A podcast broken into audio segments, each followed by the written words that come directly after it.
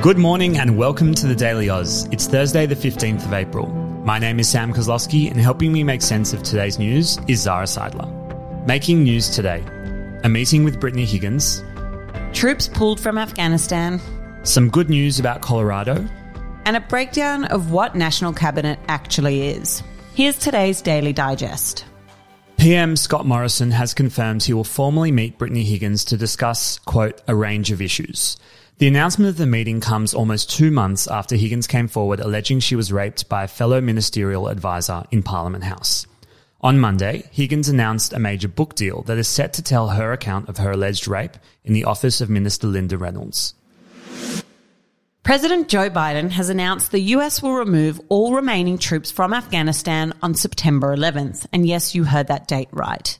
The initial deadline agreed to by the Taliban and the Trump administration was May 1st, after the US committed to removing troops in exchange for peace talks with the Afghan government and a halt on Taliban attacks. Biden recently hinted that the orderly removal of troops by the May 1 deadline was proving difficult. Queensland is set to lift COVID 19 restrictions six hours earlier than expected after the state recorded almost two weeks of zero community transmitted cases. Eased restrictions from 6am this morning include masks no longer being required to be carried around, visitor restrictions on hospitals and aged care facilities being lifted, patrons are allowed to stand at restaurants and bars, vertical consumption, and dancing at clubs and weddings is also permitted. Finally, to the good news, the US state of Colorado is on track to grant a free mental health screening and up to three free tongue twister therapy sessions for all children to assist with the effects of the pandemic. The proposed bill was introduced by both a Republican and a Democrat, and it allocates $9 million to reimburse the sessions. If passed, the program would run until June 2022. So Sam got to speak about sport on yesterday's podcast, and naturally that means that today I get to talk about politics. So I thought that given the fact that there is news about National Cabinet again in the papers today, it might be a good time to explain what National Cabinet actually is and what its function is in Australian politics. So to start at the very basics, National Cabinet is a decision-making forum and it's composed of the Prime Minister and all of the leaders of the states and territories around Australia.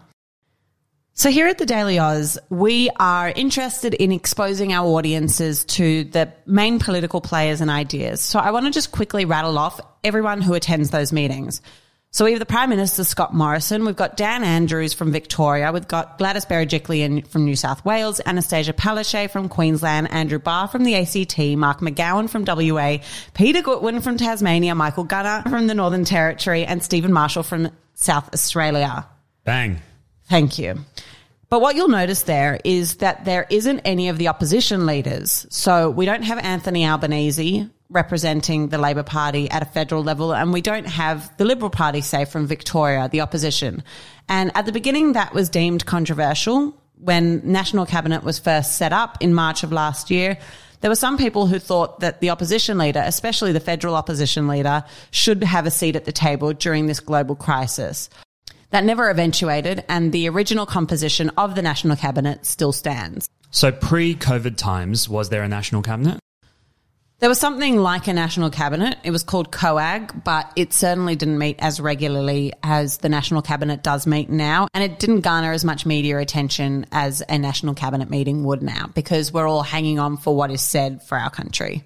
And is there plans to keep this national cabinet model going after COVID totally ends? Yeah, 100%. So last year, the Prime Minister announced that this system would be moving forward permanently. So COAG is now done.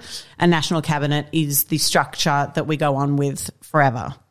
And it's not always COVID related. So at one of the last meetings, the participants at the National Cabinet actually spoke about the Respect at Work report, which we've spoken about in another podcast because there were some recommendations that related to the states and territories as well as the federal government. So there was a role for all of them to play and they accepted those recommendations at the National Cabinet meeting. I saw a headline in the news yesterday that the National Cabinet are loving each other's companies so much that they're doubling their number of meetings. Can you tell me a little bit more about why they've upped the frequency? Well, it's actually not doubling the meetings because they were only meeting at the beginning of the year once a month, and now it's going to be twice a week. And the reason for that is because Scott Morrison wanted to convene the National Cabinet more regularly to address Australia's vaccine rollout issues. And with the issues around AstraZeneca now delaying a lot of the rollout, especially for young people in this country, Scott Morrison's called on his state and territory counterparts to try revise and devise a new plan. Is anybody in opposition to an idea of a national cabinet? Is there any downside? Um, I don't think so. I think that, especially last year, it was really nice to see our federation working as intended. We had state premiers really standing up for their states. We had chief ministers standing up for their territories.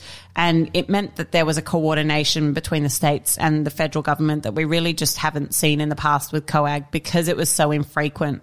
So I think that this air of collaboration was really welcome at the time. And I don't see why that would cause any issues moving forward. That said, however, when Scott Morrison announced that National Cabinet would be meeting twice a week for the specific reason to discuss the vaccine rollout, some critics did think that he was shifting blame to the states for something that is inherently a federal responsibility. Over the course of any given day in the news, we'll see a statement from Gladys Berejiklian, we'll see a statement from Annastacia Palaszczuk, and we'll see a statement from Scott Morrison. And it's nice to know that our leaders have a forum now to actually have these conversations face to face. That's all we have time for today, but in the meantime, follow the day's news on Instagram at the Daily Aus. It's where over 100,000 Australians get their news throughout the day, and we would love you to become part of the community.